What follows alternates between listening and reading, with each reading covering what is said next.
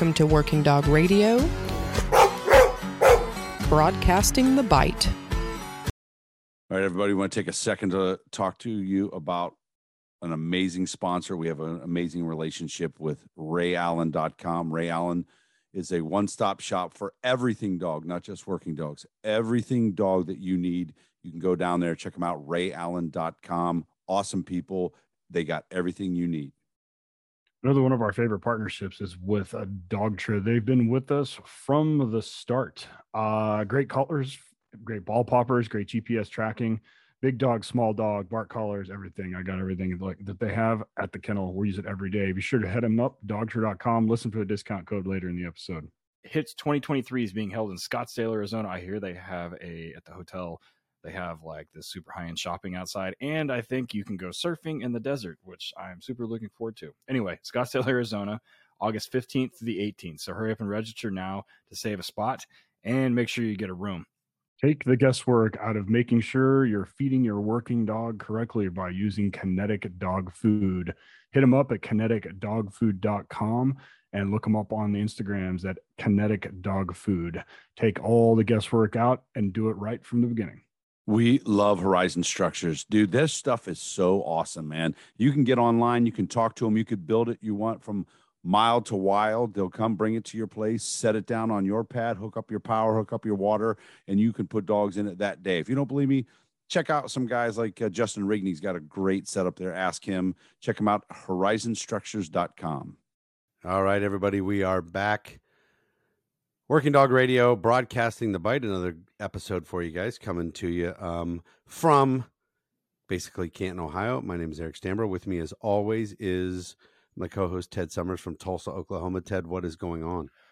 Oh man, it's a uh, Tuesday. Yeah, it's Tuesday. Um, just finished up a class Friday, uh, handler school, and I've got another one starting in about three weeks uh, with six dogs, and then about six weeks after that, I got another one starting. So we've been rocking and rolling, getting dogs, and I got my parking lot finished since we've done a live episode last time, which is nice. nice. So I've got concrete out front. It's, it's nice, not parking in gravel anymore. Um, I'm doing a uh, patrol integration seminar, which actually we'll probably talk some of that uh, tonight with our guest uh, next week for um, McClain County Sheriff's Office here in Oklahoma. Um, there's other agencies who are going to be there. Cleveland County, um, several Obion will be there with Anthony, and uh, but it's focusing on not the dogs. It's focusing on everyone else that's there and the advents. So it's a one day deal, and then right before that, I leave Sunday to go to uh, Minneapolis, or well, Mankato, Minneapolis area,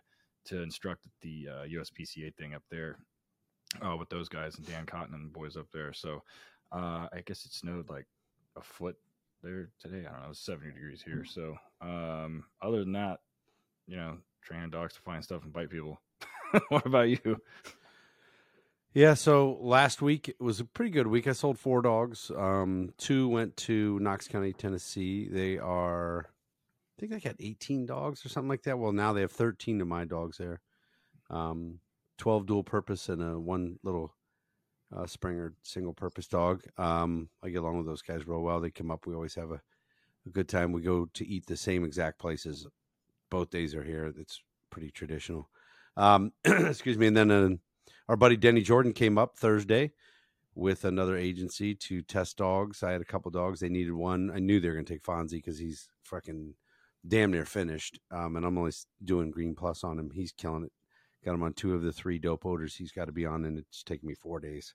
Um, and then the other dog, Iggy, he's going to another department for their first dog.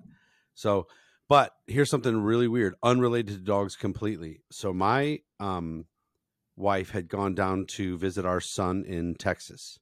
He lives down there outside of Dallas. Him and his girlfriend bought their first house. She went down there helping paint and everything. He had a bidet in the bathroom and it wasn't a separate bidet. It uh, it's called Toto something or other, and it goes on to your existing toilet. Right, it plugs in, it's hooked to the water, and she was saying how great this thing was, and he bought us one. Right, sent it to the house, and so she installed it like a week ago or so. I got to tell you, I didn't know that I needed one of those things until we got it the heated toilet seat alone is worth it. It's a heated toilet seat, dude, and then all the other stuff is freaking awesome. Like I, I actually really like it. I didn't think I would. I thought it would be really weird. It is not. It is actually pretty freaking awesome. I don't know that I could do a heated toilet seat. The only thing I can think is somebody like I just think of a public restroom then and somebody was in there right before me. Uh, yeah, somebody. Uh, my daughter, my oldest daughter, said the same thing. But the funny thing is, if you stay there for a while and get up, you have red marks on the back of your legs. It's warm. Water's warm.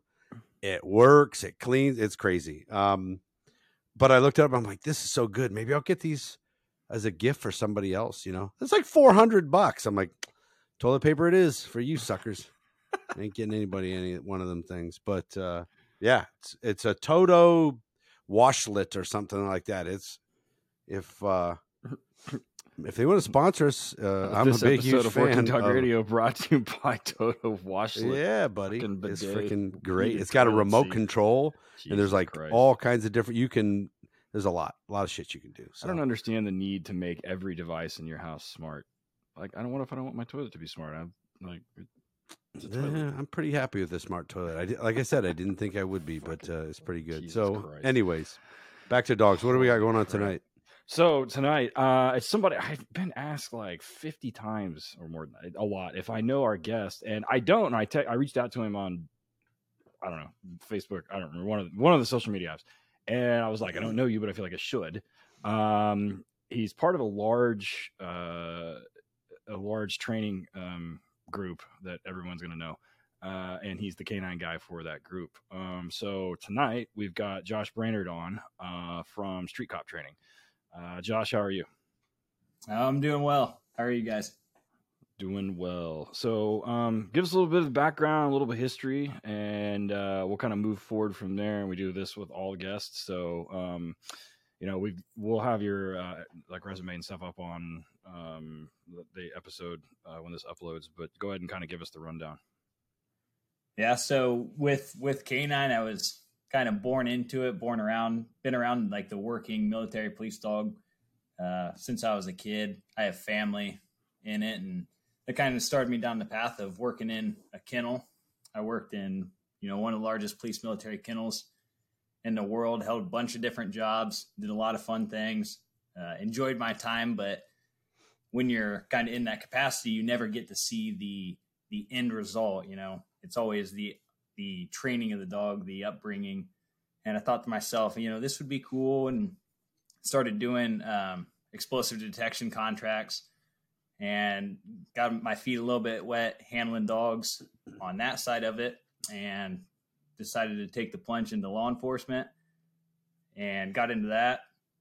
And basically, the rest is history. Got a dog almost immediately. I, I got onto a good department that actually looked at my my history of where I came from and and used that in my favor and said, you know, that guy'd probably be all right to have a dog. And from there, hit the ground running. Assigned to special operations division where I get a don't have to run calls or anything. I just run a dog. So, going back to when growing up and doing all the different jobs at that kennel, um, we're not going to say where it is. People can figure it out. Um, what What is the value? Do you see the value in starting picking shit up, cleaning kennels, doing all the grunt work? Oh yeah, I mean that you know establishes character. I I think like it shows you know why you're there or or what you're willing willing to do. You know, I was I was there and like like anyone young, you almost feel entitled and you're like, well, you know, why do I have to do this? You know, like why why do I have to be the one to do that? But you know, I worked hard and I did that for you know I probably not as long as a lot of guys had to that worked in that kennel. I got out of it really quick, but I like to attribute that to work ethic, but you know, I thankfully I got a lot of the other job opportunities. I was not a whole lot of people were um, screaming at the bit to get bit by the dogs um, or anything like that, especially anything on the TED program side and or any of that work. And I volunteered for everything. I didn't say no to anything, and it kind of moved me up pretty quick until you know I got into like supervisor position. So Ted and I both um, are small enough kennel wise that we end up doing like most of the kennel stuff ourselves. Um, so we're doing kennel, then we're doing the training, and uh, he he's bigger than his kennel's bigger than mine, so he does have some help. Um, did you find the being the kennel person like did that help you learn dog behavior? Was it like trying not to get bit? Did you learn what to watch for, how to avoid that type of stuff, or did that come more when you started training? Uh, I learned what it felt like to get bit real quick. um, but yeah, no, I think uh, those guys that work in the kennels, just even at the basic level, you you learn so much in such a, a fast period of time. Like you know, the kennel I was in, you could take anybody, and there's 400 dogs there, 400 plus dogs sometimes, especially under the the contracts that were going on. And I mean, that's a lot of different dog personalities, and you know, figuring things out, and you start to learn, you know, who's food aggressive, what what food aggressive looks like, uh, what you know, certain dogs like is this dog backing in the corner because he's scared or is he backing in the corner to bait me in or you know you, you figure it out pretty quick uh, I have one of those right now. yeah, his name's Snoopy. Um, yeah, I uh, that kind it's a it's an interesting thing because that's one deal that uh, we talk about a lot, and I mean Eric and I still clean kennels a lot, and uh, my guys take care of it now. I still help pitch in, but I tell guys all the time, uh, especially canine handlers, and during schools, that's the one thing that I'm constantly harping on them about um, is paying attention to what the dog is doing not just when we're working, but when we're not working. So I tell them a lot. I'm like, you know, during this first two weeks of class, your dog's gonna go home at night. He's probably gonna have the stress shit. Same thing when we have HRD.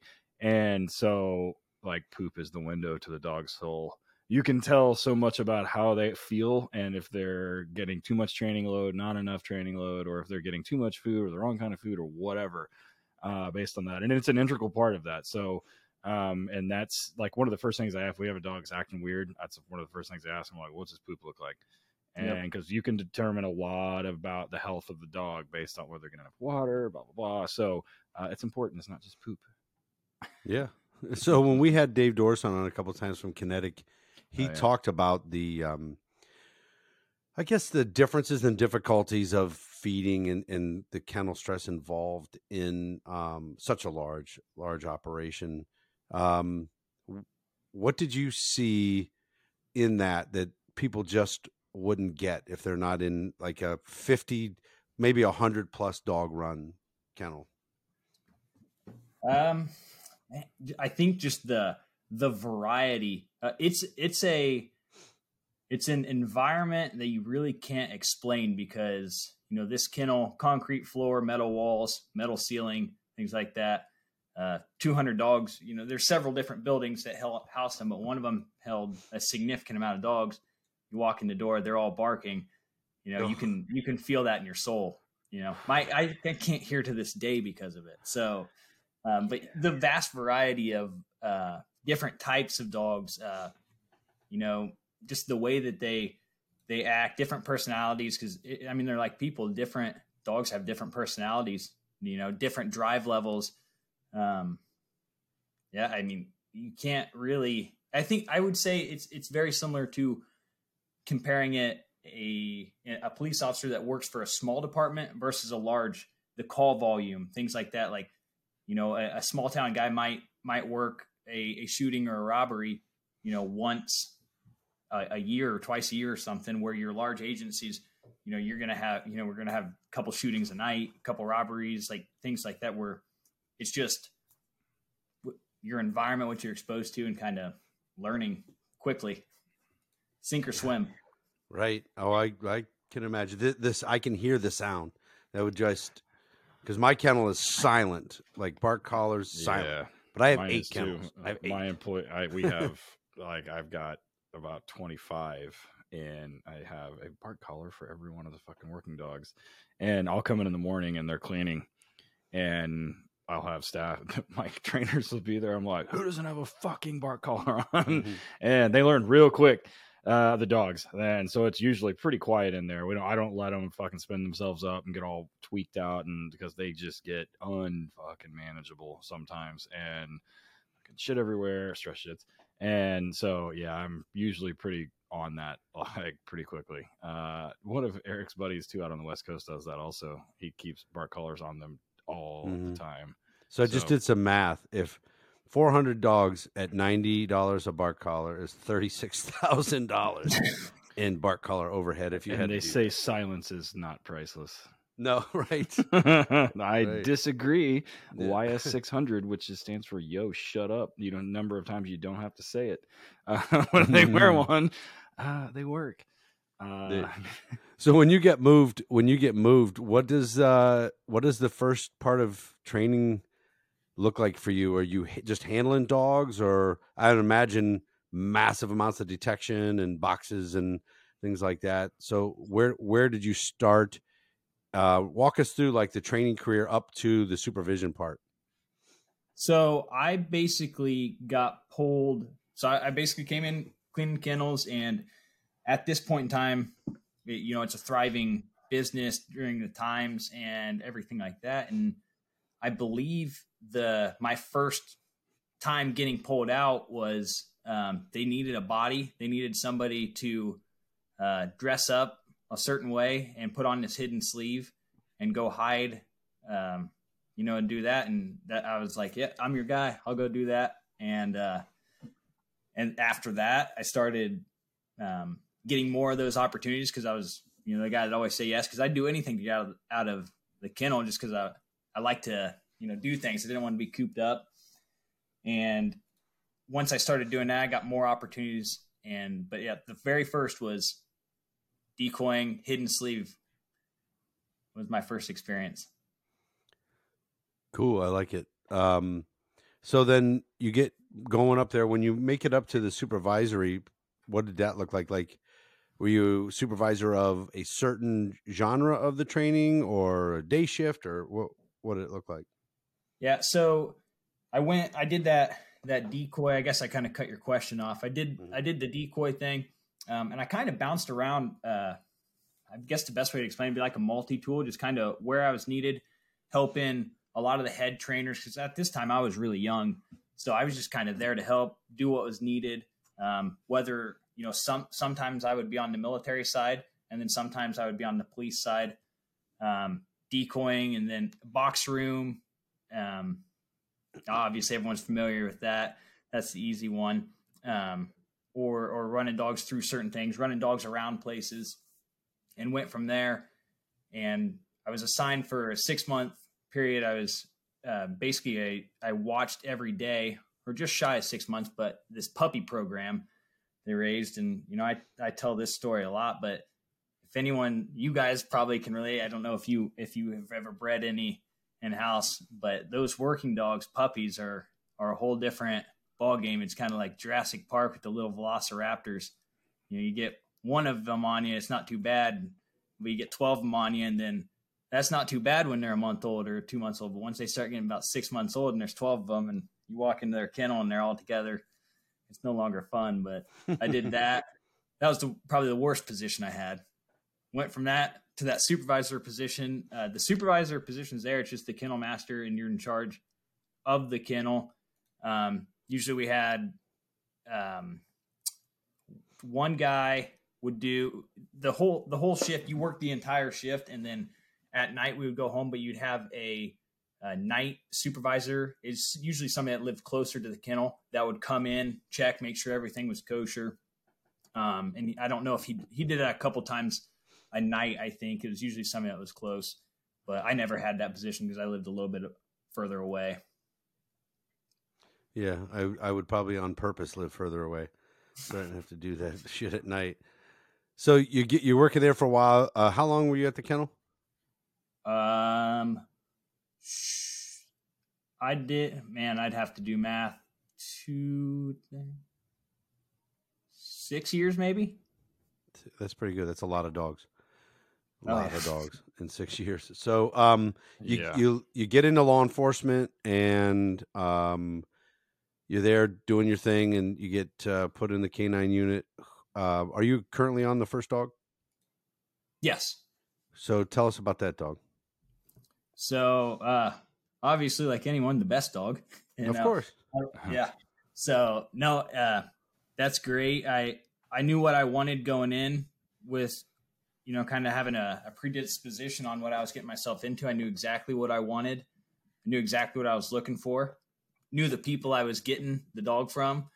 Um, and did I look for, I, you know, I looked for different things than other people. I, I look for driving personality for the most part because, you know, it's un, I have, I have the opinion that it, you know, you can't really change that personality. If he's an asshole, he's an asshole. If he's not, he's not.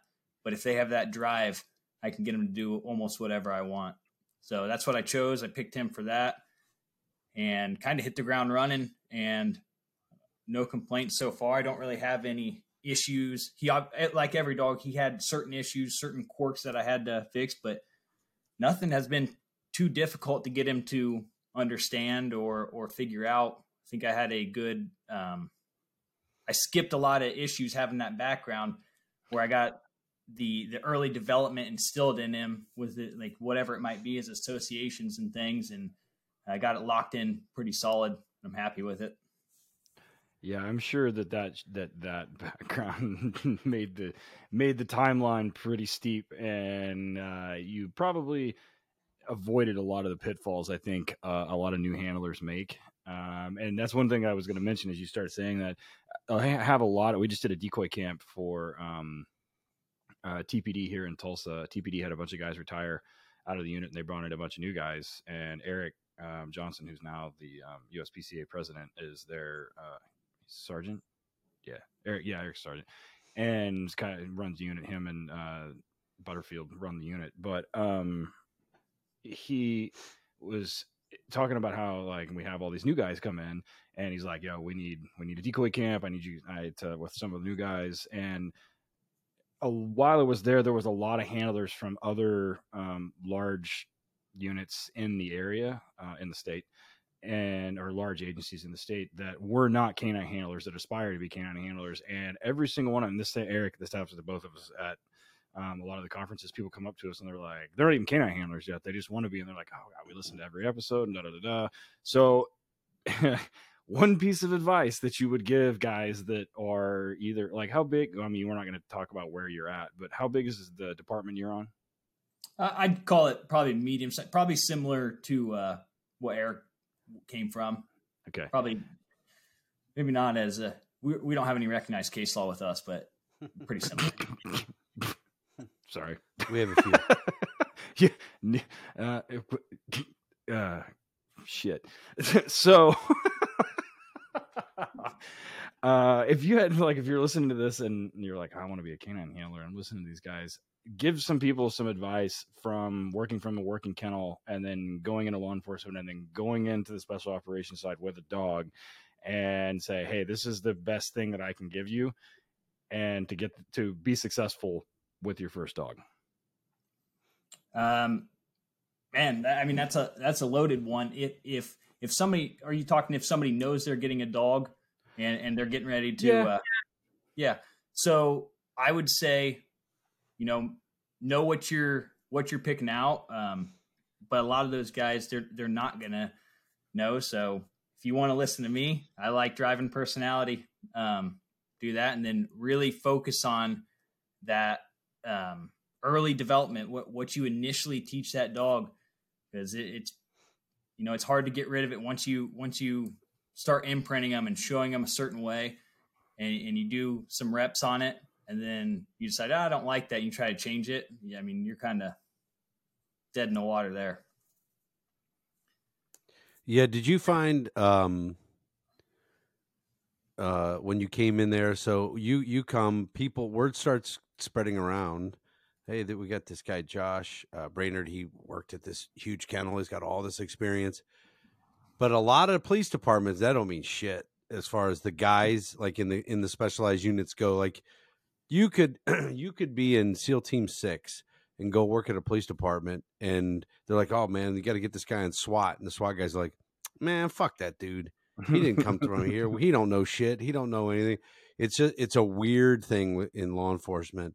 Um, I do like the fact that you said uh, the agency um, definitely took notice of your resume and was able to use that. Did you have to like quote unquote prove yourself to some guys or or uh, uh, was it was, was, it a little weird at first so i i came on um got real lucky with you know, I didn't. I got I got put on just before I got a dog. Got put on uh, inter, a full time interdiction unit, and then almost immediately after that, got a dog. Uh, had no clue what I was doing on interdiction, uh, but got lucky. Hit a couple seizures, mm-hmm. and uh, before I even started figuring out, got the dog, and uh, went into that. And but the guys on the canine side, once once I put in for canine, thought I had a good shot at it. A lot of those guys had heard my background and say they'd be like one or two year handlers or something, they'd have some issues. And a lot of those canine handlers were coming to me before I was even a canine handler,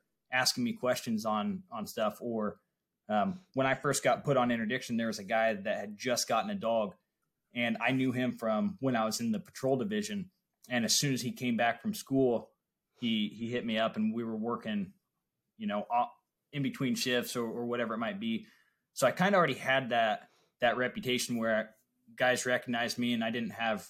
Luckily, I didn't really have any pushback from the guys, and they kind of just welcomed me with open arms and uh, handed me a lot of um, control over what we would be doing or or training. They took a lot of my opinions, and you know, I've ha- I've had it pretty pretty made with the the canine group I'm in.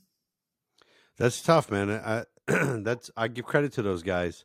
Um, I know that I know a big agency in Ohio that had a guy that worked at the kennel that trained most of their dogs. He got on, man, they fought. These dudes fought and fought this guy getting a dog. And um, he finally did and fixed a motherfucker dog they had. They were going to get rid of him. He goes, no, no, no, let me tell you what. I'll I'll fix this dog and you give him to me. And they're like, okay. And he fucking did it because he's not – you know, training, tra- uh, doing shit from the '80s, and um, now he's he's in the unit and he kills it. But damn, man, them it was it was weird, and and I don't know that my department would have been any different. To be honest with you, I think we probably would have been. Um, we had guys that that went to work at large, that started their careers at large agencies and moved, usually because of a woman. They got out of the military. They're in a big city. They work in there. They move back because that's where the girl's family's from. They come back and then they come work at our place. We have 180 guys, and uh, it's a lot of crime and everything. But man, they were like, shit, "You don't know shit." Like I worked at a 5,000 man department with, you know, 30 homicides a week, and I don't know shit. And but it's just a, it's a weird thing in, in police work. Um, but I'm glad that I'm glad that uh, wasn't wasn't your case. Using what I would call like subject matter experts and using people that come from um, another place where they can, you know, bring something to the table is is just isn't done that well. Everybody seems to be jealous, and it's it's really weird, especially if um, and it might be a little not as bad now is when when I was in law enforcement um, during the GWOT, the guys were coming back with actual real world experience not compared to all the military guys that were already at the police department that didn't do fuck all when they were in the military, right? But man, did they look down and talk shit about them dudes that was combat and have seen all kinds of stuff. And it was, and I guarantee you, our department was not um, an anomaly there. It, it was lots of places doing that. So um, glad that glad that wasn't your your experience. It sounds pretty progressive thinking of uh, of the guys there. Um, we're going to go ahead and take a first commercial break. When we get back, so one of the things we haven't really talked about in um, Josh's bio is what he does with the dogs. And they're he's at a unit that's running and gunning. They're doing all their thing. But one of the main things he works on is um, high risk tracks, tracks of high risk criminals, high risk fugitives, violent criminals and does a lot of tactical stuff with the tracking.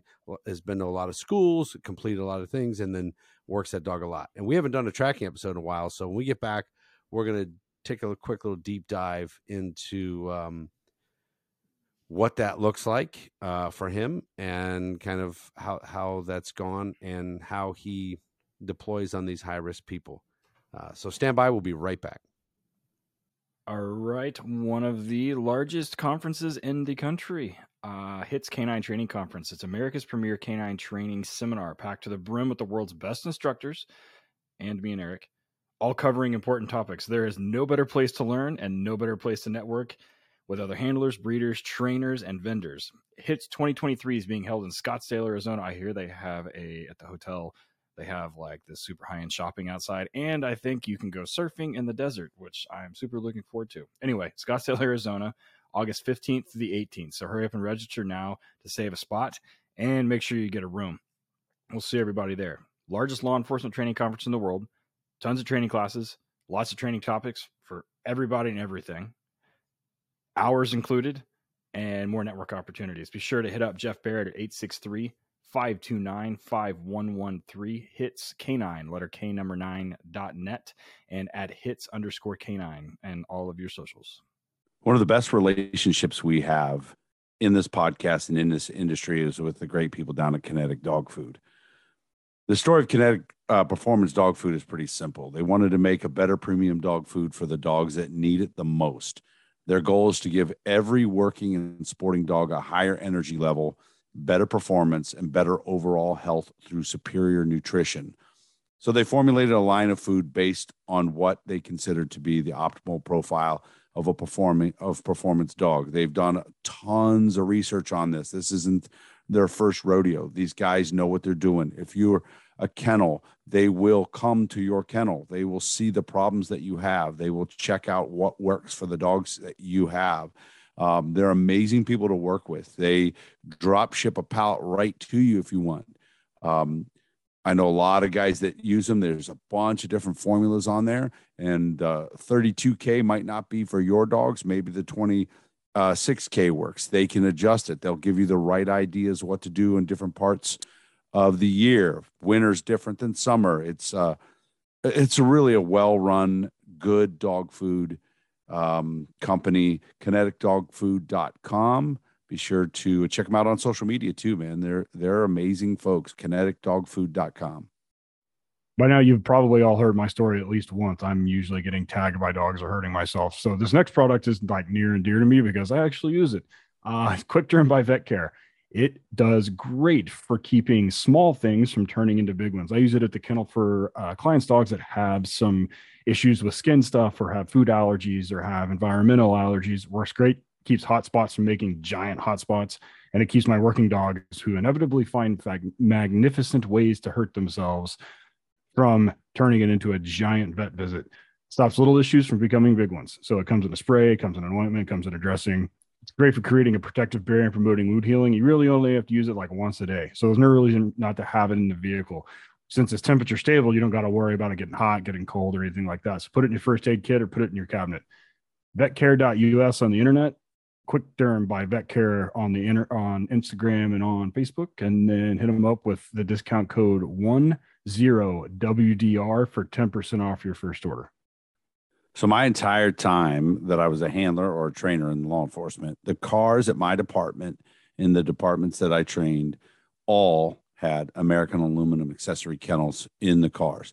Different cars, man. Dodge Chargers, all Ford models, some Chevys, uh, SUVs, cars, everything. We loved American aluminum accessories. Um, it's a great product, a great company. They've been serving uh, canine law enforcement community for over 20 years. You check out their uh, website, EZ, that's the letter Z, ezrideronline.com, they got testimonials, they got videos on how to, they got a list of everything they have. Uh, just today, we made a post on the Working Dog Radio social media showing a dog that survived a really bad crash because of the American aluminum kennel in the back of the car. Check them out online, guys. EZRiderOnline.com. Just let them do their thing, man. Whatever car you got for your work your patrol car, get a hold of them, American Aluminum Accessories, and get the best in the business. Next up comes uh, training courses online from our friends down at Highland Canine Training, Jason and Aaron Purgason. So, in the post Rona world, uh, training budgets have been getting cut. People aren't going to be able to travel, whether it be instructors or they be canine handlers and supervisors going somewhere else for training. So, Highland has announced a lot of online training courses. One of those that sticks out to me is their police supervisor canine course. And it's no secret that one of the problems with canine tends to be some of the supervision issues. This course is specifically designed for administrators and covers utilization as well as liability and FL, FLSA issues. The course can be taken at your convenience and you'll receive a certificate of completion at the end. When you go to Tactical Police K9 Training, that's letter K number nine, training.com, and use the discount code WDR30, you'll get 30% off of that course. All right, everybody, we are back. Working Dog Radio, broadcasting the bite. Uh, myself and Ted are here with Josh Brainard from uh, None of Your Business, and uh, talked about his history in the first segment. I hope you guys like the commercial breaks. Remember, go use the discount codes; they are in the show notes in case you fast forward to the commercials. We really do appreciate you guys. Um, you know, going along with our sponsors and, and supporting them. Uh, a lot of our sponsors have been with us from the very beginning or pretty early on and uh, they tell us all the time like their discount codes are the from Working Dog Radio the most used that they have. So we really appreciate that. Anyways, so Josh, um, like we talked about before the commercial break, we're going to talk about some high risk tracking stuff. Um, let's first of all, what is your definition of that? What is how does that defined? Eh, you know, maybe your agency's definition of of what that is. Um, well, what? So there, there's kind of two parts to that. My definition nowadays, I think, high risk tracking is basically anytime you're going to track somebody because we don't know what's high risk, right? You know, and but to to answer like what what might entail getting a you know a, a specific high risk deployment or whatever it might be labeled, that's going to be probably a more significant crime, robbery, homicide, um, you, things like like your violent crimes, significant crimes, where uh, you might think the guy's armed and dangerous, propensity to violence, things like that, um, level of concealment, night, day, things like that.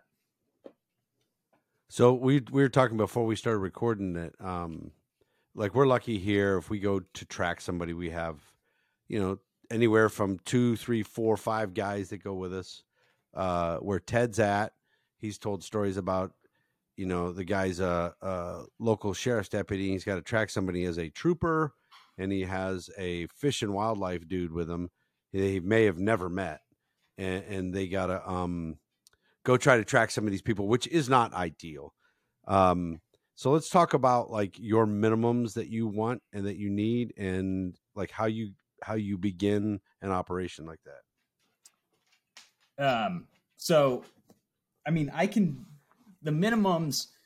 It depends on the, if I have the ideal guys, I can go a little bit less. You know, uh, the guys that I deploy on, if we're looking for, say, a homicide suspect, and, and they're going to rally certain people, the guys that I track with are guys that I always track with. They're the same guys.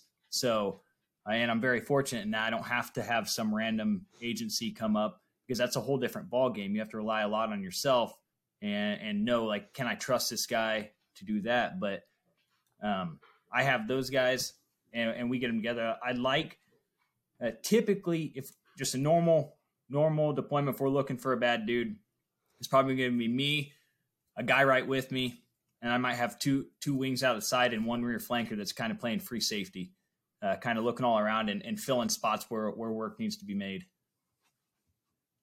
Who who's doing the communication on the radio when you make a significant change in direction? Uh, so the, basically, guy right on me. My my the guy that's basically deemed my lethal cover, the guy attached to me, not the guy that's taking the corners or, or swinging around, just the guy that's right on my shoulder or, or slightly in front of me. Um, that guy's making all the calls. He's telling, he's communicating with the other guys with uh, the radio. He's handling all that. You know, we I used to have a guy that when I worked nights with my dog, um, who would he always wanted to go with me, which was cool. He's a good dude, but if that dog looked to the right, he'd get on the radio. We're gonna we're turning north. I'm like, dude, I'll tell you when the fuck we're turning. Like, okay, we're turning south. He's licking his butt. We're not turning south. You know, any little head snap, we're turning. I'm like, you just like talking on the radio. Um, how does uh how how does like the light work? How do you like the guys working the flashlights? How do you like all that lighting going for you? Uh, I, as long as it's not shining on my back, you know, I don't, I don't really complain with the guys. They, they do a really good job. I'm not the, you know, the guys that are going out there with me. Um, if the, if this is like a call out situation, those guys are are the tactics guys. Those guys have the real world experience. Um, they have the background to do what they're doing. Um, you know, these are I, am super fortunate because these are guys like you know my right hand man's a, a guy that uh, has a lot of credentials in his own self, tactical related stuff. So I don't tell him anything about tactics. I run a dog, so he handles that. He makes sure everybody's doing what they're supposed to be doing, and I basically learned from him of what he was having people do, and that's kind of how we developed where we were. And uh, you do you then work with the agency's uh, SWAT team or whatever they call it? Yeah, so we have we have a SWAT team, and if it's if it's like a a, a homicide, if, if, patrol calls for something because a guy fled from it, I'll, I'll track with. I won't track with these guys, unfortunately, as, as much as I could. But a lot of times, I'll get called out. I'll usually get one guy from that unit that'll come with me. But then the other fillers will be patrol guys that are comfortable or familiar with the dog. Do you guys do in service with the patrol guys to like talk about that, or is it kind of just roll call training, or how's it go? Nope. Uh, we have all day training. Um, the a, a, lot of the guys have a familiarity with it. We we utilize dogs where I'm at frequently. Like it's they're all pretty comfortable around them. Um, uh, my dog, you know, I picked him for a certain reason, you know, based off what I touched on. And guys aren't concerned about my dog. They're not worried about him circling. They're not worried about him, uh, you know, nuking them or anything like that. Like, I mean, he's he's been on plenty of tracking deployments and he's been just fine. So guys are they've established that comfortable uh, feeling around them and a lot of our dogs where they don't have to worry about that. Their their primary focus is providing lethal cover for the officer. So Eric mentioned at the beginning of the episode, like where we're at, um, and I, I think this is probably common for a lot of areas of the country that don't. Is it, I think the last time that they I read about it, like the, the average law enforcement agency in the country is about 25 officers, whether that's a city or uh, a sheriff's department. And um, a lot of those times, a lot of those agencies will have canine. We have a lot of dogs on departments that have officers in the teens, and um, those dogs get moved back and forth around to different agencies. And like when they track, they end up tracking with, like I said, dudes from Fish and Wildlife. And we had a we had an evidence recovery the other well a couple weeks ago with one of our dogs where they were looking for a gun that had been used in a shooting and game wardens and fish and wildlife dudes have been out looking for this thing for two days and the dog found it in like 20 minutes or something uh, which was another topic all in and of itself um, but this uh, you're super you're in a fortunate position because what you're talking about is training with those guys and and they're familiar and comfortable with that dog and they're familiar with what the dog does and they're familiar with how he works is a huge asset to have. And uh, this case, or not this uh, this course I'm putting on next week, um, I have a lot of specific case law that I'm going to talk about with them um, that revolves around um, officers probably not being trained very well, if at all, um, and prolonging um, altercations with the dog or prolonging certain things um, that shouldn't have been prolonged based on a lack of training. Um, so if we and I know we do, we have people listening to this that are in small departments or they're kind of fractured where they, eh, especially sheriff's departments um, in the central portion of the country texas where those dogs service a lot of smaller departments that don't have the assets how would you suggest and what exercises uh, these guys should they be doing with patrol guys that aren't related to the dog at all or even in the same department to help with success on tracks and i mean success by minimizing the amount of damage we're doing to people, minimizing the amount of time we have on bite, minimizing mistakes, all that kind of stuff. Uh, I think you know you're responsible for your dog, so a lot of that that time on bite, uh, given the uh, the safety of it or or the scenario, let's assume that it's fairly safe. Like you getting to that point, um, and getting your dog off, I think that's kind of on you. You need to be able to, if you tell your dog to let go, you're to nowadays you have your dog has to let go when you want him to let go. Like you can't not have that. Um, but with with like these smaller agencies and stuff, and I I recognize that I'm extremely fortunate with the the size. I don't try to you know pull wool over people's eyes, but there have been situations where I've had to track with guys that have never been on a canine track before. Um, as Eric probably has too, and oh, yeah. it's not as ideal. But those guys, they step up to it. They know they're, you know, they they have the call volume experience or or the violent experience in in in these calls to understand, you know, a little bit of tactics, and they know what they have. And uh, they're smart guys. Where I say, hey, you know, before the track, are you afraid of a dog? No. Okay, good. Don't worry about the dog. You worry about you know lethal cover. You make sure everything's good. Um, and I kind of lay down my expectations with them, and, and we go from there. And I just you know hope they they remember what I said and. I think don't watch the dog or don't be worried about the dog is probably the hardest. Yeah. oh, yeah. yeah, that's the hardest for guys. It's it's a shiny object, so to speak. Uh, I get it. And when I first got on the PD, we had killers that uh, or biting someone. Someone in the track is getting bit, whether it's the ha- the other guys, the handler. I remember doing building searches with guys and they're like, do not get even five feet away from me. Because if like this is a school with a hallway that comes all the way back around and this dog is pitch black, like he's a black shepherd, he comes back around. If you're off on your own, you're it. Uh, I was like, yeah, don't worry, man. I'll just, I'll hold your pocket like I'm in prison. Um, I, so, I tell everybody, I tell everybody that, uh, that we run into, I said, never put yourself on an island. Like yeah, don't do that. animals. Don't become your own little seceding nation over here. If we're all mm. over here, this is where you need to be. Don't be that guy that ventures off, you know, wandering around because we'll end up finding you. Uh, so when we do when I do these um, integration things, uh, so we focus on a lot of the case law, and which unfortunately focuses on mistakes. Um, a lot of the times, I we focus on some of the successes too. I mean, there's some good ones, um, but some of the things that uh, like some of the practical applications that we that we deal with these guys um, are building clearing and these are not swat guys these are just normal patrol dudes um, and girls and uh, we so it's not like high speed bullshit it's not anything crazy it's literally just um, setting expectations for what the dog is capable of. Because a lot of times, even patrol guys, especially if you're from a small department, you've never worked around the dog, you don't know what the dog's capabilities are, and you don't understand what the dog is actually doing. And like Eric is saying a minute ago, he tracked with a dude like every like the dude the dog would lick his ass, and he's like, "Oh, we're gonna turn south." And like, no, he's just he's not. You let me call changes of behavior. So we get a, and then the other side of that is they don't understand what is is happening or what should happen. Um, I have hours of body cam, not necessarily from our guys, of dogs biting and backup guys literally standing there and the handler saying, Hey, I need your help. I need you to do this. I need you to do that.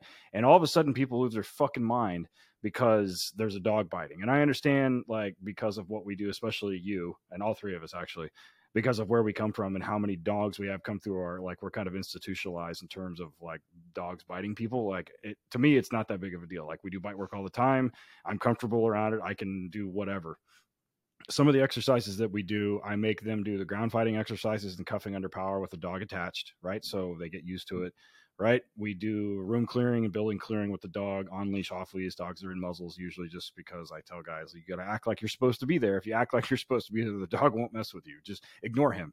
Like you do your job, you let the dog do yours. And then running security, like you're for uh, running security for tracking. Um, and then kind of some talk on some perimeters and containment. Um, that's a tall order on small departments because it's a it's a speed thing and it's a manpower thing, both of which they typically don't have. But um, those kind of like exercises, I think, also play to the Graham analysis in real time, and then explaining to people when we bite and why we bite people um, and then on the drug side, developing reasonable suspicion, like what that looks like, because we get that question all the time. Like dudes would be like, "Well, I smelled weed in the car," and so we call the dog. I'm like, "If you smelled weed in the car, just get him out of the damn car. Get him out of the fucking car." And the other question is, "Are we allowed to get him out of the car?" I'm like, "Yes, you are. It's Pennsylvania versus Mimms and Maryland versus Wilson. Get him out of the fucking car." and I don't want you searching cars with people in them. Like, and and so once we start giving everybody these things, because for instance, how many times have you heard we only bite felonies? Like every Uh, time I do an admin thing, they're like, "Oh, we only bite felonies." In Oklahoma, it's a felony to steal a catalytic converter. While I understand it's a pain in the ass, and I had the conversation the other day with somebody. I'm like, "So you're going to bite people for for stealing a catalytic converter?" And they're like, "Well, no." So I'm not asking patrol people to make Graham analysis, but they need at least need to understand what their what the possible outcome could be when we find this person if we find them and what the what their job is once dog has made contact we've determined that they're safe or if we're going to recall the dog if we're going to break the dog off if we're going to cuff under power what those things look like and what those situations look like in real time. And then we run them through a scenario based training that the dog has done a million times with them playing their roles and that works very very successfully. So if you have an agency that has 10 officers and they're in a county that has 25 deputies and they may have three dogs that service that area that training can be cross applied to any of those encounters if they have a call for service that's not one of their dogs or vice versa. So um and it's just basic shit and as some of the scenarios we do, like the island that we've done at HRD, which is the ground fighting exercise we're doing, I call it canine jujitsu, but we're wrestling with the dogs attached and everything else. And it's it's one that a lot of people, it's really empowering for a lot of people because, I mean, I'm sure you've seen it where the dog's biting and people are like, "What do you want me to do?" You're like, "Put fucking handcuffs on, him. like go get him," and people freak out. So, is there any of those things that you guys have run or do or any advice that you have for people listening to this say you need to work on this and it is it's one of those types of training that's super potent. Um it does they don't need a lot of contact on it because they already have the base skills right? Like they already have the defensive tactics they already have a lot of other shit. So it's literally just this little tweak because we've got the angry malinois and it's it's pretty straightforward but um what i try to impress upon them is the clock starts ticking as soon as they're on and you got to make a decision you got to do something Yep. Um, are are in is your question based on non handlers or handlers that are trying to work on the training? Well, both. So handlers that want to help their patrol divisions, like with the interactions, and then administrators or guys that run because you know, like departments have guys that their only job is to run training, whether it's firearms training, whether it's defensive driving training or you know, offensive driving training, defensive tech, whatever it is. And a lot of times those guys have zero idea about dogs. They're like, uh, canine guys just you know, fuck shit up and cause problems and bite stuff and tear people up and they, they find drugs and that's all they do. That's all they know about. Yeah. Um, you know, one a couple things that I impressed to the guys, like the non-handlers in training when we do these, it's it's all very similar to what you're talking about. Our training, even for the non-handlers, just your basic patrol guys or anything like that, it's all scenario based anyways. Um, whether it you know it's vehicle related, running it, or but we all we do we expose them to cuffing under power or like cuffing with the dog on, cuffing when the dog's just immediately come off because there's circumstances where that might happen either way, um, depending on on where it is. And you know, I have plenty of those stories on why it went one way versus the other, um, why a dog stayed on, why a dog came off. Um, but I tell the guys, like, look, if you've watched a lot of these dogs, um, they're not just gonna let go, like, and just walk away just to grab you. Like, you have, you have to Yeah. take them off the bite. Like they they don't. I mean, they're they're gonna come off, but you you know what I mean. Like we we understand this that like he's not gonna let go. It's like he's just like him spitting his tennis ball. If you got a ball drive dog, he's not just gonna drop it for no reason. So Yeah. we tell them that. And once they kind of understand that, like oh, and you're like walk up, like and you know we'll keep we'll keep their collars. We'll we'll stay up on him until these guys are comfortable. Back walk up, like you know, pat him on the on the thigh, uh, on the hindquarters. Like he's not gonna move. And the next thing you know, they're coming up and they're patting him on the head, rubbing him on the head while he's on the decoy, and they're like, okay, this isn't so bad. You know, the only thing, you know, because I'm honest with them, I tell them just be careful and just watch for when the dog comes off, putting your hand in front of his mouth or in his mouth. Like that's all you got to really watch out for because I'll have control of my dog. I'll make sure he's not going to grab you. Just you just don't do something so he can grab you. Like you don't do something stupid, I won't do something stupid. we have a patch for that. Oh yeah. it says don't put your hand anywhere you wouldn't put your dick. Yeah. I say it and people laugh, and- but they remember. So uh, the other thing that I talk to those dudes about is during drug searches, like if you have a stop, you develop or you develop reasonable suspicion, you call for the dog, so we don't have a Rodriguez problem. And then you're running the dog, so uh, well, your handler's running the dog, and you're babysitting the people that were in the car, and you get a TFR, and I don't need you narrating especially if you're wearing a body cam. like, I don't, no one needs you narrating if you're not the fucking handler. Nobody cares what you have to say, but I guarantee you that it will come up if you narrate because if you're sitting there and they're like, oh, that's a good alert, that's this and that's that, no one, like, just shut up because that happens more than I care to admit uh, around where I'm at, and no one cares. Like, be quiet. Like, let the Yeah, handler tell- do handler I- things. I tell our guys, I'm like, hey, at most, you can say that I told you, like There you go. dog alerted. At most, do not ever put your because if you put something in your report or on your body cam that's like that, you're just asking to get questioned about it, and then you know it doesn't matter what the truth is or anything like that. If it goes to a jury, it's what they believe, right? Yeah. So. So we might, if I if you say something because you don't know what you're talking about, and it's different than what I say, but mine's the truth and the facts, and then a jury looks at it and goes, "Okay, well, those are conflicting statements. Yeah, who's right? Why are you guys being like?" So just you know, let me do my job. Let me talk about the dog. I'll handle all that, and you just handle everything else. Yeah, because I'm going to call you a moron on the stand. Sorry. I'm throwing you under the bus. You're yeah, the why did that officer say that? Cuz he's a dumbass. That's why. Uh respectfully, of course, your honor. Um real quick before we take our next break, back to the tactical tracking part. So we had um uh, anytime we do any kind of uh, SWAT integration where they want to work on the SWAT integrating a tactical track with flankers, you know, a decent amount out there, almost in the training scenario, almost every single time, if you're having the whole unit pivot when the dog is turning, the flankers find the guy before the dog. Almost a, a, a large percentage of the time. That's why it's super important for the guys to be paying attention and not watching the dog. What's your protocol on there if the human being sees or stumbles across or comes across the guy before the dog does? Yeah, they're they're we're gonna vocalize that to each other. Like it'll come across comms, and they'll say like "eyes on" or, or whatever it is, and you know, I, I mean that's not necessarily. I mean, you don't want to stumble upon them, but if you find them Yeah. from distance and thing, I it's mean, just based on wind, you know, where the dog, yeah. the guy finds it based off of, oh, and so when we're doing that, we really are, we know the dog will track him and the dog's going to head snap and turn into the wind and find him. But the guys think that, ah, I'm just out here on the flank, you know, I'm just protecting or whatever. And Mhm. more often than not, they're the actual ones that find the person. So a dog. yeah. that- Are you talking like with? Sorry, um, go ahead.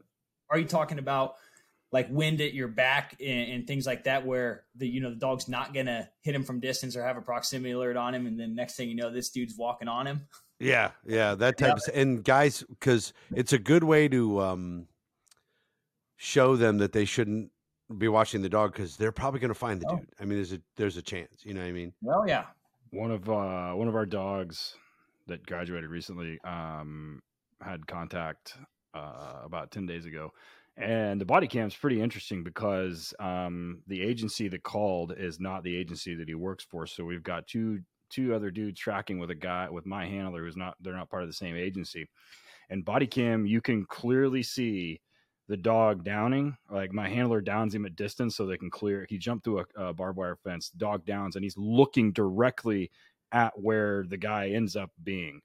And the dog had given him good proximity and previously my handler had called it he and he didn't say proximity but he said hey we're close.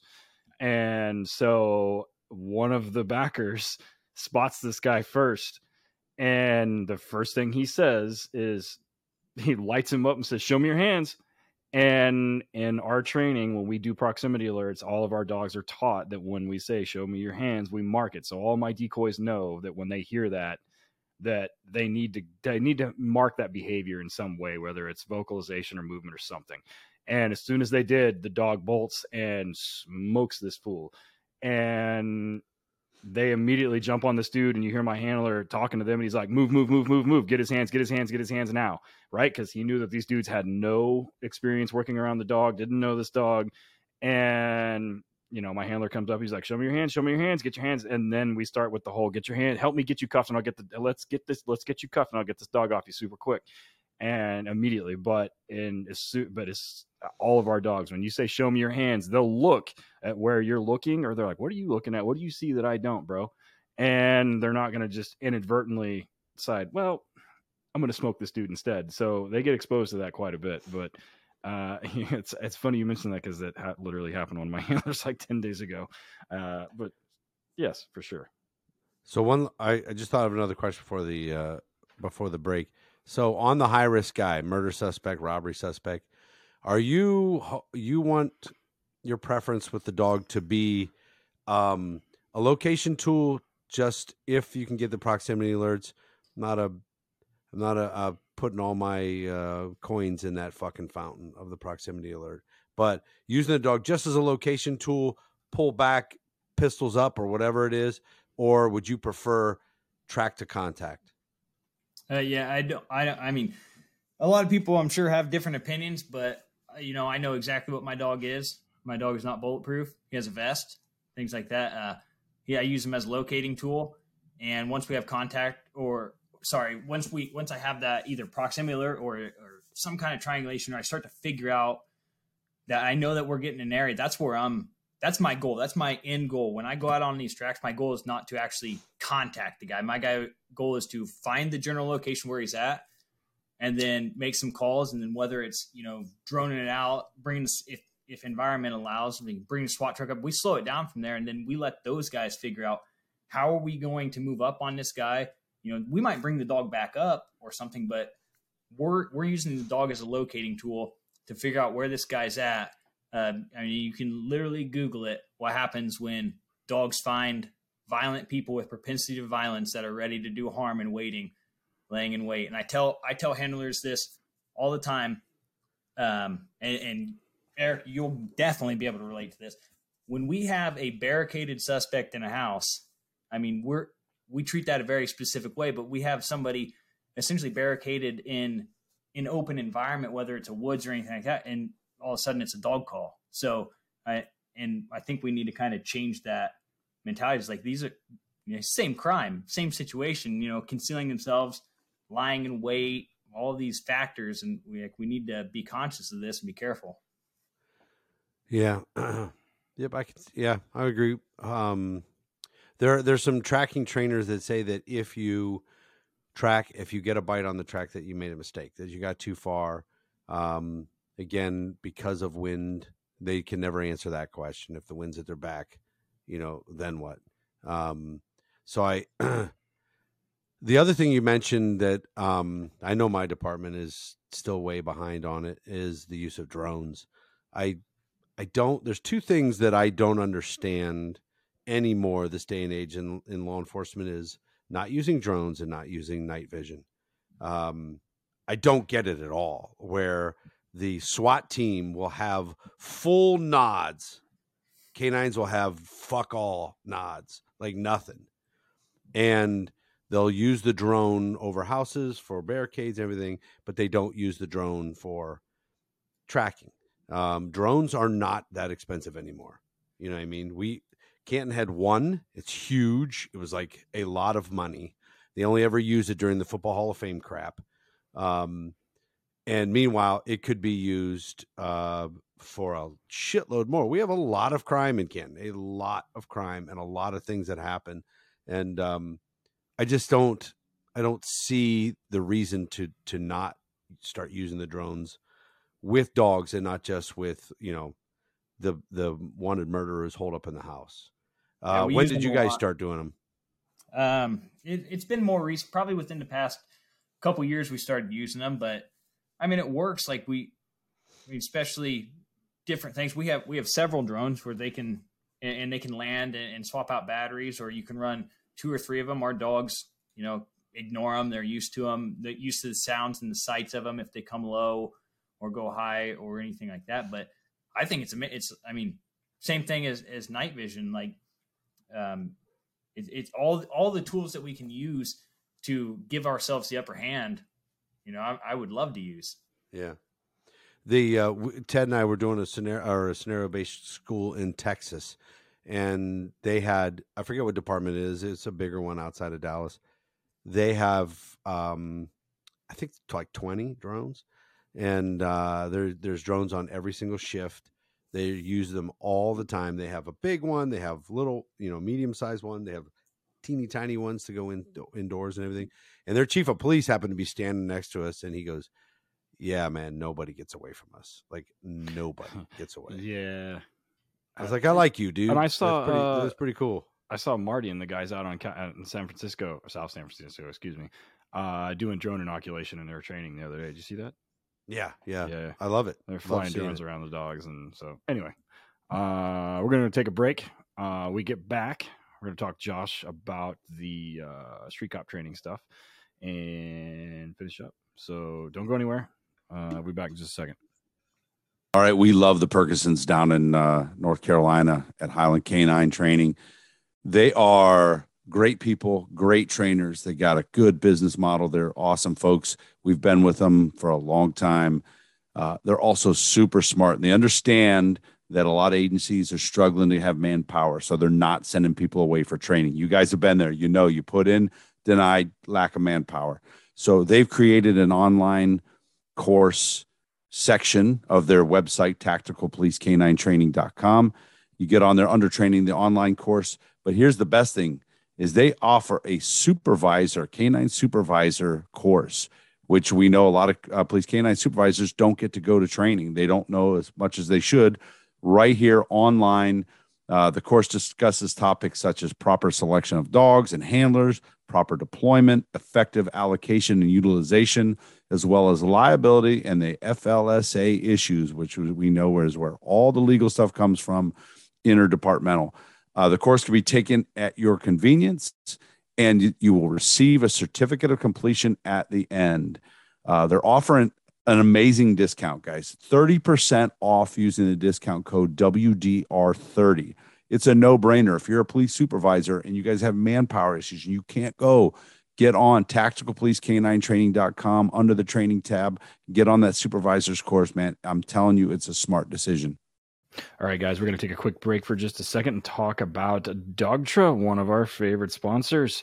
Uh, Dogtra's been committed for over 20 years to crafting dog training e-collars to perfect and precise fit and finish, intuitive design, and accountable performance. The Dogtra 1900S e-collar is one of my favorites, and it demonstrates what they strive for: an ultimate dog training tool that is durable, dependable, and designed for the most demanding conditions, which I can attest to because I tear stuff up frequently. My favorite is the 1900S Black and the 1900S Hands Free, which I use all the time. Check it out at dogtra.com. Be sure to use the discount to- code WDR10 for 10% off any single item over 200 bucks. That includes the 1900 and the 1900 Black. It's no secret that we love Ray Allen Canine Equipment. We use their products every single day. The mission statement says it all to be a world leader in quality and innovative innovation of professional canine equipment for police, military, Schutzhund, and ring sport to exceed our customers' expectations and deliver on time every time at a fair price. We full heartedly believe they've held to that since it is our go to one stop shop for everything canine, not everything canine alone, guys, dogs in general. If you train dogs, if you have a dog, everything you need for dog or canine, check out Ray Allen Canine Manufacturing, rayallencanine.com. Use the discount code WDR10 for 10% off. Super excited to have American Aluminum Accessories on board with us here at the podcast. These guys manufacture a wide variety of products from high quality cam locker toolboxes to an extensive line of products designed to meet the ever changing needs of law, the law enforcement community. Around 1992, due to the demand for safe and secure transport for a local law enforcement agency's canine unit, they introduced the very first in vehicle Easy Rider canine container. So it was basically what we now call just our inserts. They have continuously grown and expanded uh, the products, catering to the needs and the wants of their valued customers and high profile clientele, and catering specifically to law enforcement. Over the years, as the needs have changed for law enforcement, they've evolved and expanded the products to include inmate transport systems, the canine training aids, which I use quite a bit of. Canine inserts, most of every one of my guys has one of those things. And you know, you if you're not even have to be in law enforcement, I have several friends that are civilians that work lots of dogs that have the inserts put into their cars too. So if you got one that fits, you can do it. Uh, they also do contraband and animal control systems, just to name a few. So be sure to hit them up. The website is Easy Rider Online. So that's the letter E, the letter Z, as in zebra, rideronline.com. If you're looking for them on Instagram and Facebook, it's American Aluminum Accessories. Feel free to hit them up there too. So our first and oldest sponsor that's been with us from the beginning is Arno out out at ALM uh, out there in, in Las Vegas area. Arno is a great dude. He makes great stuff for for police work and sport work, suits, tugs. I'm telling you right now, his tugs are the best in the business. You can't get any better. Multiple colors. Uh, I I buy boxes of them from him, give them out to everybody. Uh, I've got a bite suit from him. Love it. I've had it for a little over three years, and it's holding up like a champ. Um, Ted's got a suit that he's had forever from ALM. Uh, we wouldn't go anywhere else, man. We love it. Arno is such a good dude. His uh, ALMK9equipment.com is the website. Get on there. He's got pre-made suits. He can do custom suits based on your measurements. Um, he's got stuff already already made up. If you kind of get a kind of generic large size, maybe for everybody, the colors he has, man, is really cool. He can put a lot of stuff on those suits. Uh, check them out. ALMK9equipment.com and use the discount code WD radio for 10% off. You know, running a kennel is one of those things that I always worry about is cleanliness and safety of dogs. And it's it seems like it's an ever-changing issue being able to house dogs and move things around everything else. So the guys at Horizon Structure make this as easy as possible. Literally the only thing you have to do is have water and power hookups and they deliver it and you can put dogs in that day. And it's comes built comes on a trailer. They just drop it off. You plug it in put dogs in it and you're ready to rock. You keep them clean you keep them safe you keep them cool in the summer and warm in the wintertime and it's completely custom. You can go complete mild to wild. I've seen some that were stainless steel all the way from top to bottom on the inside and then i've seen some for a, a bulldog breeder that you know had smaller gates because those things can't jump. So if you reach out to them uh, they're sitting there waiting for you to call and help you through the custom design process. They have everything from two dog ones up to uh, I want to say like 18 or 20. It's a lot of you can put a lot of dogs indoor outdoor runs. So anything you've ever dreamed of, they've got it, have done it, or can do it. So they've taken all the guesswork out of building it. Everything is pre-done to your specifications and it's assembled, dropped off, boom, you're ready to rock. Things are amazing. Uh, Rigney has one. Uh, we've had him on the show a couple times. Go check out his Instagram and you can see he's posted it up there before. Go look Horizon up at Horizon Structures, spelled out. Uh, on the internet, it's horizonstructures.com, and you're going to look for the link in there that says commercial dog kennels, or give them a call 888 447 4337. They'd love to talk to you and get you started on the way. All right, we are back. Uh, Working Dog Radio broadcasting the bite. Last segment with Josh Brainard uh, from Street Cop Street Cop Training. Uh, we were just talking about uh, high risk tracking, tracking with drones, and what cover guys need to be doing and not doing, um, and some of the exercises that I use uh, from some of the seminars that we do. Um, so, you, Josh, you ran a dog for a while. Um, first dog uh, how did you get hooked up with the um, street cop guys? Well, first of all, let's talk about who they are. I mean, if I, I assume everybody listening to this is a police officer or in law enforcement knows who they are. If not, let's explain who these guys are first. Yeah, I mean it's a it's a training company. Uh, all all of us instructors, we you know focus on kind of giving guys a jump start in their career, whatever that specialty might be, or whatever their their classes. Like for instance, I, I do canine. I want to, you know, tell people everything that I know, whether whether I know less or more than you, whatever it might be. I'm going to tell you what I know, my experiences, things that I've seen, and hopefully, you know, a, a newer guy or even an older guy will take that and be like, you know, I didn't think about that, and maybe accelerate them quicker or quicker or allow them to get to be a, a better handler than they were, you know, yesterday as soon as possible. So and, and that correlates to each of the classes. It's it's it's all we know, all we've learned, in the shortest amount of time, and we're not here to to bore you. You know, we, I think we put on good classes on how they're done and um, do it well. So when you're instructing there, how long is your class? Uh, about eight hours, including a lunch. What do you get into with it? Yeah, so the the initial, and you know how how in depth all these topics can be, um, especially when it comes to canine. But um, I break it down into into segments, six segments. And, in the first one, because eh, there's all walks of life. There's supervisors there, non-handlers that want to be handlers, guys that don't want to be handlers, but they they work around a dog a lot, handlers, trainers, just everybody there. So you got to kind of make sure everyone is on the same page. So right off the get go, I talk about you know how these dogs think and learn, where they come from, whether it's uh, imported in, which we know most are. Um, dog selection, letting them know like, hey, you know, these dogs are prepared for for these selections, so you need to know what you're looking for and have somebody there to hopefully help you, um, and, and all those things. Talk about how they learn through either successive approximation, associations, um, that early development. Um, go into that a lot about basically focusing on the dog. So I get that that baseline there. Then we'll break, and then we go into kind of odor odor theory, how that's going to work, and, and, this is where it's most important to those those handlers, so they can understand um, during their deployments what they're seeing, whether you know buildings with positive negative negative vacuums, tracking uh, things, wind and and all that, but even even atmospheric pressure, so you know if your odor is going to be higher or lower. Um, things like that. Understand how how this odor is going to be manipulated, when it's going to permeate, where it's going to permeate, and try to predict it to keep your dog in a productive area. Then we talk narcotic deployments, third segment, lunch. Fourth, we break into uh, patrol deployments. Fifth is manhunting, and, and we talked about that earlier.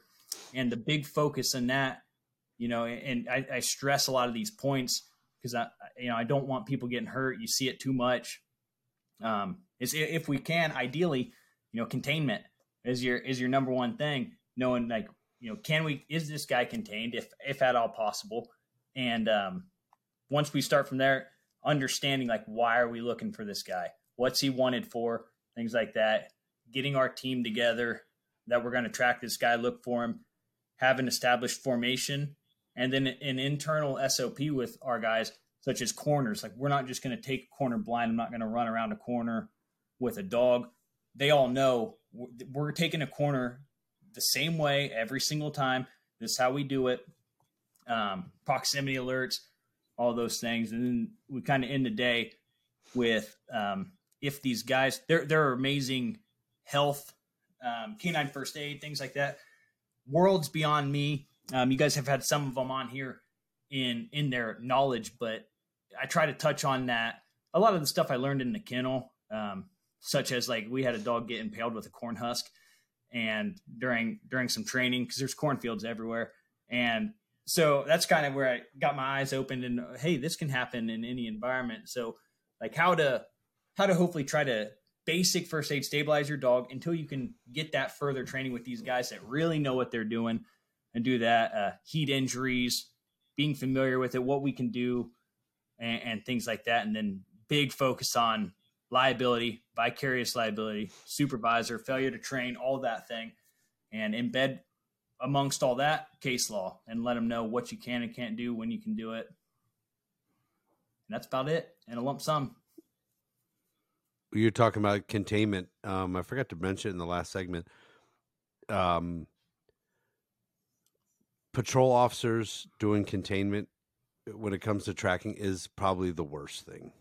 The worst thing and the hardest for guys to learn and to get across in as many roll call trainings as much training you can try to do with it it's tough man. When um for a long time at my department we had uh it was horrible just horrible. I'm like guys i need this dude to bed down. He's got 15 minutes head start if he doesn't bed down we're not catching him fucking cell phones everybody's got cars we're not catching him and uh, they're just driving around shining the spotlight they can't sit still on a corner they can't hold a perimeter It um now they'll stand outside a house for three hours on a on a one two corner. You know what I mean? And it's just really uh really one of the toughest. Now, when you do these classes, um, what what's your feedback from? What do you get from the supervisors? What, what's the feedback from those guys? Um, so far, a lot of a lot of guys had, I think, eye opening experiences. I don't know what their background was. If they, I know at least one of the guys had just been put into that position, um, and he said he didn't have any any canine experience whatsoever. So he everything that I was talking about was new to him, and it, I'm sure it was overwhelming mm-hmm. and stuff. But a lot of these guys reach out afterwards and will ask like a lot of these liability case laws what their guys need to do. But uh, I think the supervisors take a lot away from it too because it's not just for the handlers. I think the with anything, the more base level knowledge you have, the more you're going to take away from it.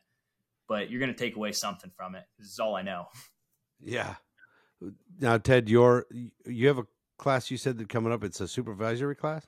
No, well, it's an integration class, but I have a lot of supervisors that are going to be there. Um, so and like I think one of the sheriffs is going to be there. Uh, we have like a chief is going to be there from one of the smaller agencies that's within a, one of the counties that has uh, a couple of our dogs.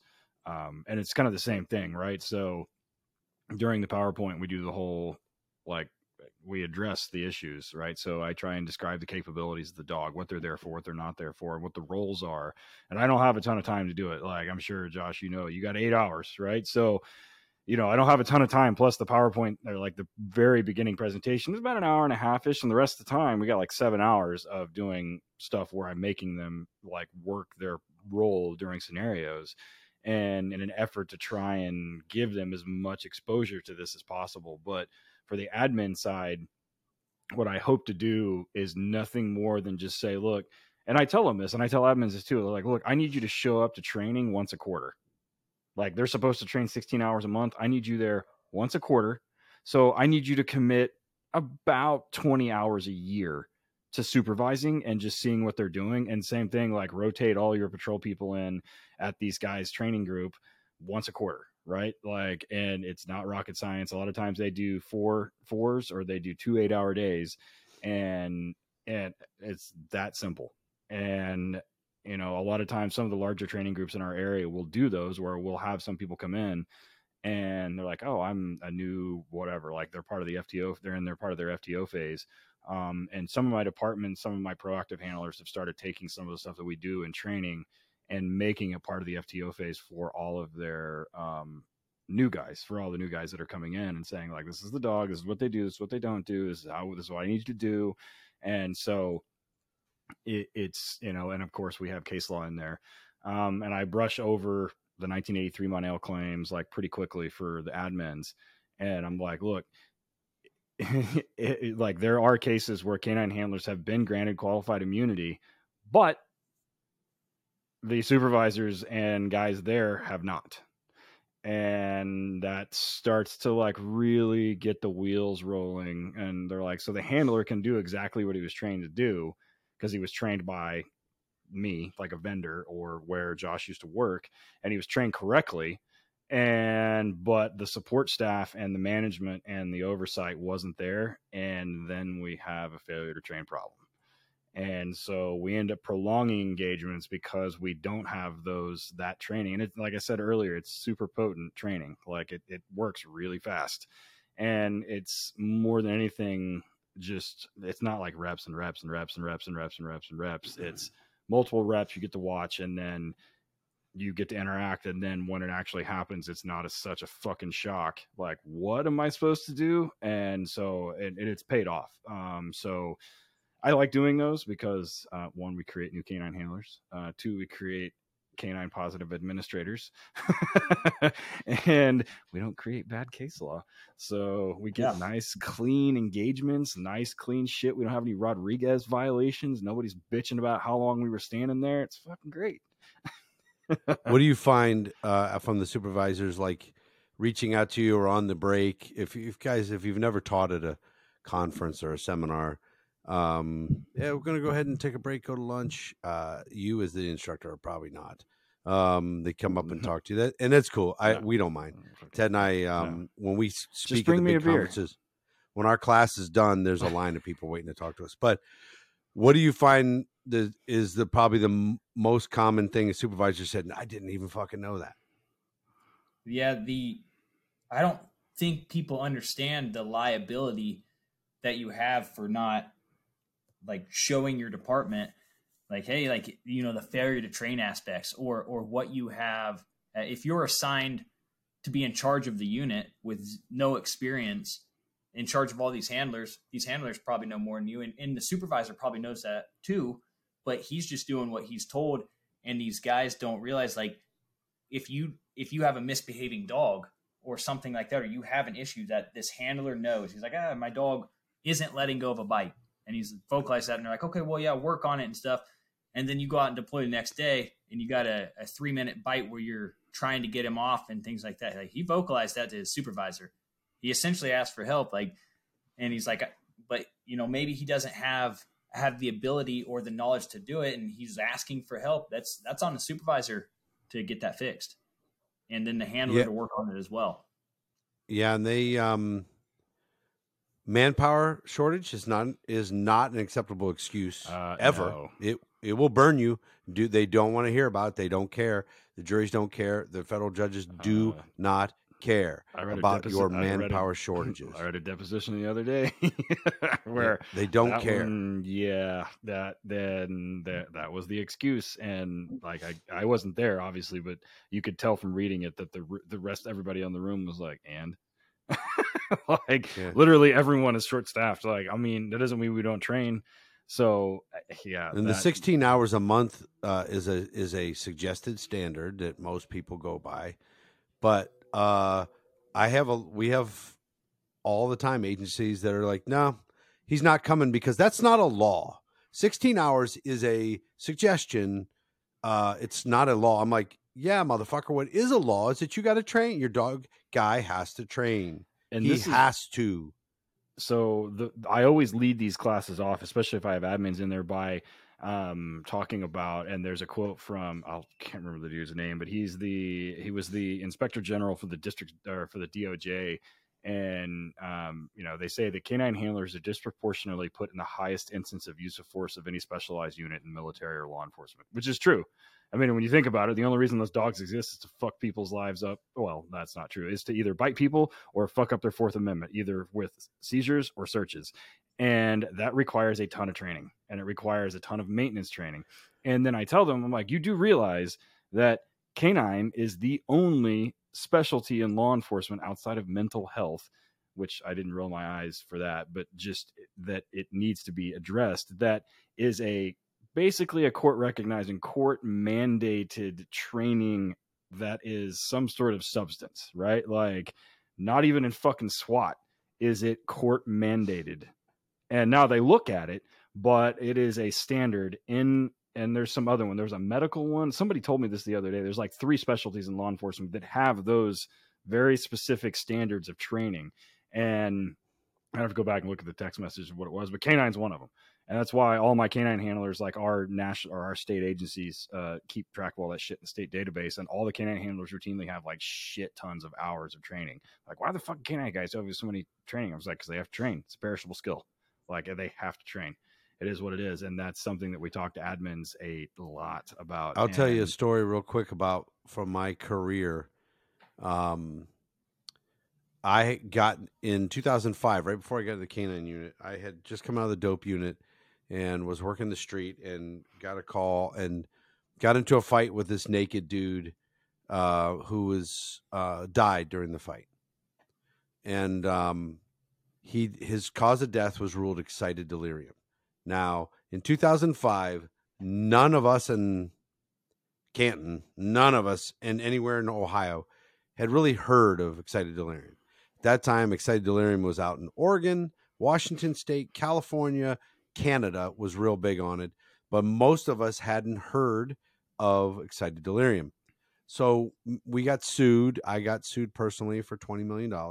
And I go to court, and the jury ruled that they ruled in our favor in that we didn't kill him, that his heart exploded excited delirium was the cause of death. But they also awarded him his family 1.8 million dollars from the city for failure to train. Canton v. Harris, they mentioned that in their fucking briefing. Canton v. Harris, failure to train, failure to train on something we had never heard of. And failure to, they said, you didn't kill him, but they didn't train you how to deal with it. And we're like, but we've never heard of it. And they're like, don't care. You didn't train for it. Canine, you have heard of every aspect of it, and guys are still not going to training. Guys aren't showing up. Their departments don't send them. We don't have the manpower. It's not a law. Fuck the feds. Blah, blah, blah. Whatever excuse they have for not going to training is they're always, all of them are living on borrowed time. All of them are living on borrowed time. And uh, so, like, that's why I love to see agencies, even around me now, are bringing the street cop training guys in, um, or coming to like my my e-collar seminar that I'm doing, or going to the HRDs that Ted's at, different things like that. Um, but then there's still still a lot of departments that ain't doing it. They're just they're just doing the the bare minimum possible. Um, so where like where are you going to be next? Where's the next one that you're teaching at? My next is oh man, you put me on the spot on that one. March 13th, I believe, um, in Pennsylvania, and then I believe it's March 20th in Indiana, or the the two uh, this coming month back to back. Are you guys um, finding? So uh, most of your schedule that I look up on Street Cop Training is East Coast or the the the east side of the Midwest. Um, is it expanding? Are you seeing requests to go further west? Yeah, um, the it's kind of first come first serve. I get the unfortunate thing is you know you hate telling people no or that it's already booked, but I get a lot of stacked requests. Like like when you look on the site, some of my stuff isn't posted yet because there's a lot of stuff that goes into the back end of it with our booking people. Um, so there, I think there's two or three classes that are sitting in the hopper right now, and I'll get an email be like, "Hey, looks like your um, September's open." I'm like, "Well, well, it depends when and where and things like that." So it does expand, but you know, there's only 12 months in a year. I work a full time job uh, that does it too, and, yeah. and I, I'm teaching these classes and traveling traveling the country doing them. So it, it's kind of hard, but I'll go anywhere. We'll go anywhere. I think we've had classes in a ton of the states. Um, if it's winter, I'll definitely come to your class if it's warm. Um, I went to Hibbing, Minnesota in January, and oh my God, those guys, they told me it was going to be rough, but I did not prepare for what that was going to be. Um, that's, I've never been that cold in my life.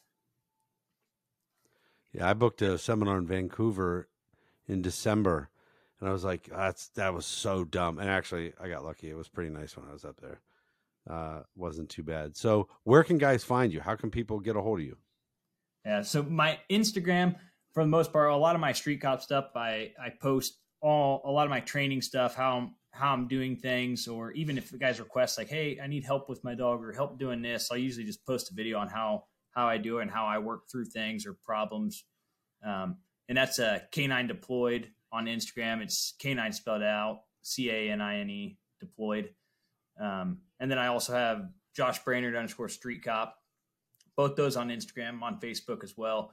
If if they're in the uh, Facebook group, I post a decent amount in there. But my most of my activity is on that canine deployed site.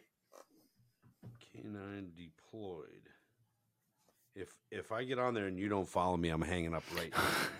Hey, I'll, I, I, fucker, I'm not, you fucker. I'll, I'll, follow you immediately. I'll follow both Just of you. Kidding. The uh, you I don't follow 14 people. 14. I I'm just a poster and I get off. I'm not a I'm not a uh, lingerer, if you will. on my personal one, I have a lot more people that I follow. Uh, I do my my lurking on my personal, and then yeah. my uh, my uh, business stuff and and the postings on the other one. Uh, let's see those numbers. Eh, I'll follow you on there too. Son of a bitch. I just gotta. Uh, if I look uh, and if I look at your following and you following Ted, you are. You son Am of a I? bitch. Yes. Hey, well, he probably followed me, and I, s- you know, returned the favor. Yeah, There you don't go. do that. See, that's what happened.